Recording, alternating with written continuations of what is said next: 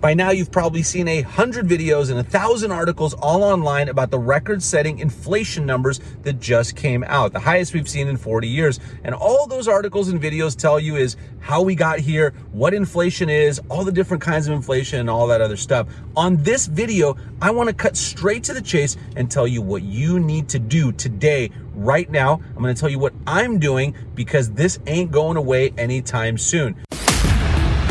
This is the Dima Show. Dima Show. A unique perspective on entrepreneurship, real estate, business, finance, politics, and current events with a big dose of common sense. Warning. Warning. If you're easily offended, this is not the podcast for you. Listen at your own risk.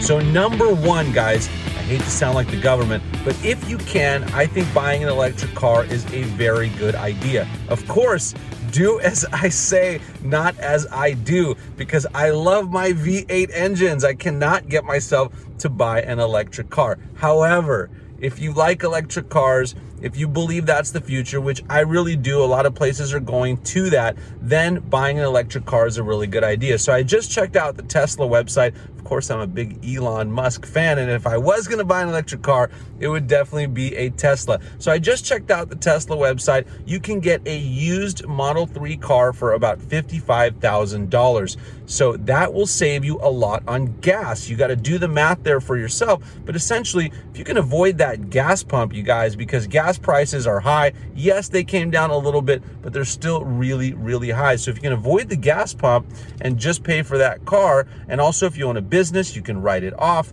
all of that kind of good stuff. This is not tax advice. This is entertainment and information, but still, buying a, a uh, an electric car probably a pretty good idea at this point. It was probably a good idea years ago. But anyhow, like I said, do as I say, not as I do on that one because I am not giving up my V8 engines, my motto, while they're making them. I'm driving them. I'm in one right now, as you can see. All right, so number two, let's talk about rising food prices and everything associated with that because food was one of the biggest components of that inflation spike. So, what do you do about that, guys? All right, well, listen, probably not, not telling you anything you don't know, but if you're not a member at Costco, if you're not buying things in bulk, you should start doing that. I would stock up on the essentials because the prices on those are rising pretty high. So I'd stock up on, you know, all of the household essentials, all of the non-perishables and things like that so that your family can be fed and all of that good stuff. One thing I want to tell you that might sound a little counterintuitive because look, saving money when we're in an inflationary environment is not necessarily a good thing because those dollars continue to become devalued. However, in the case of a crisis, you do want to have some cash set aside in case you need it. So I would make sure that you have a few months, three months, six months, I believe is the preferred of cash sitting aside to help you out if you need it. Now let's get to the fun stuff, guys. So in an inflationary environment, there are a couple things that are of key importance that you have to focus on in your investments because if you let that cash just sit around in the bank, it's going to continue to get devalued as inflation continues. And guys, inflation is going to continue because the government's printing a lot of money.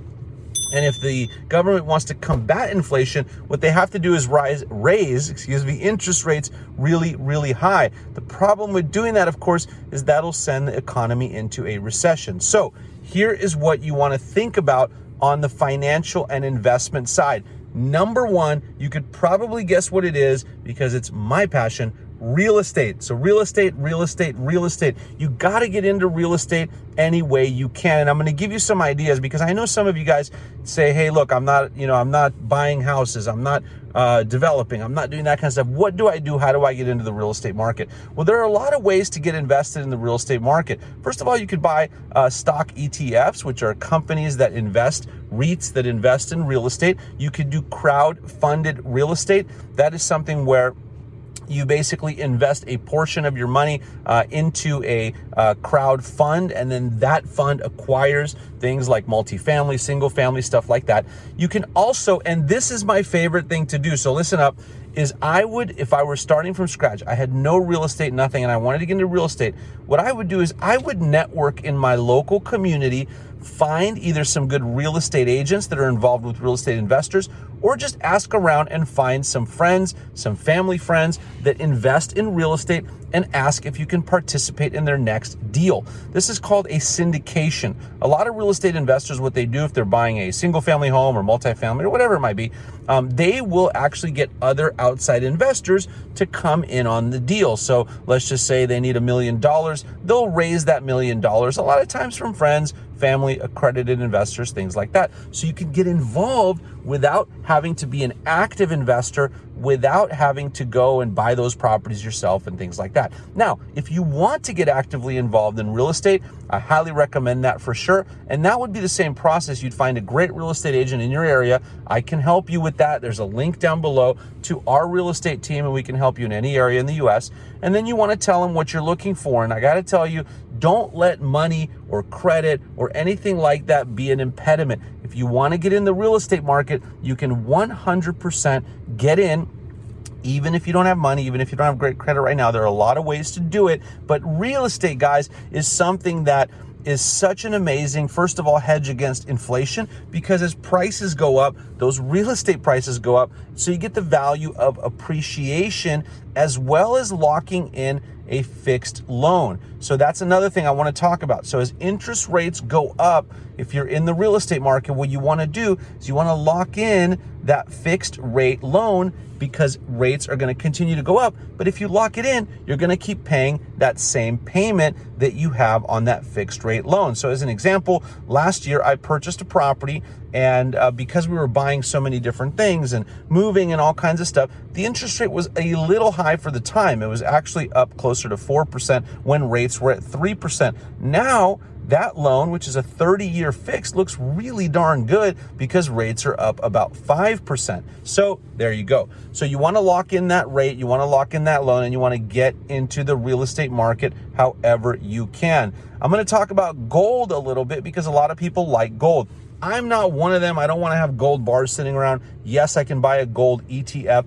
I just don't see it because of my next recommendation and that is Bitcoin. So, you guys, if you've watched my videos, if you followed along on the channel, I was a huge Bitcoin skeptic. I always thought it was a bunch of BS. However, when the pandemic started, I definitely saw the value of digital currency. I read a book called Inventing Bitcoin, which you can find the link for down below.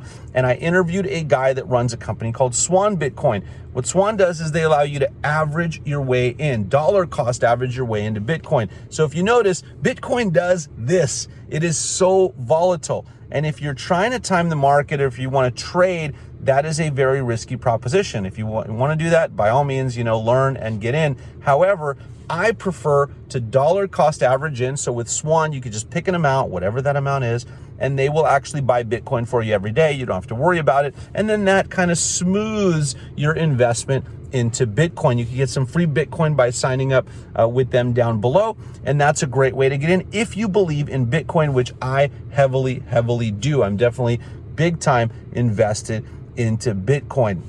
And guys, most importantly, what I would advise you to do in a time like this is get financial education because the more financial education you have, and on that note, subscribe to the channel. And if you're getting value, hit the like button, right? Because the more financial education you have, the more you read, the more you invest in yourself by watching YouTube videos like this, by reading books, by learning about the financial markets, the better off you will be in the future because all of these things go in cycles. Yes, we have not seen an inflationary uh, situation like this in 40 years, but they do go in cycles. So you have to be ready for the next cycle.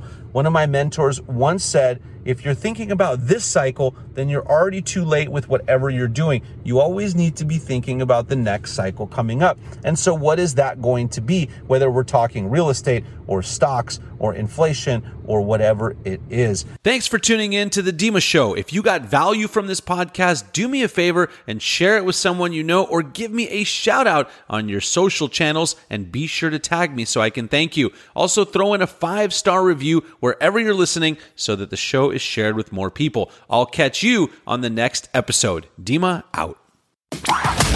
This has been The Dima Show. All information and content provided is for informational purposes only, and you should not construe any such information or other material as legal, tax, investment, financial, or other advice. Bye bye.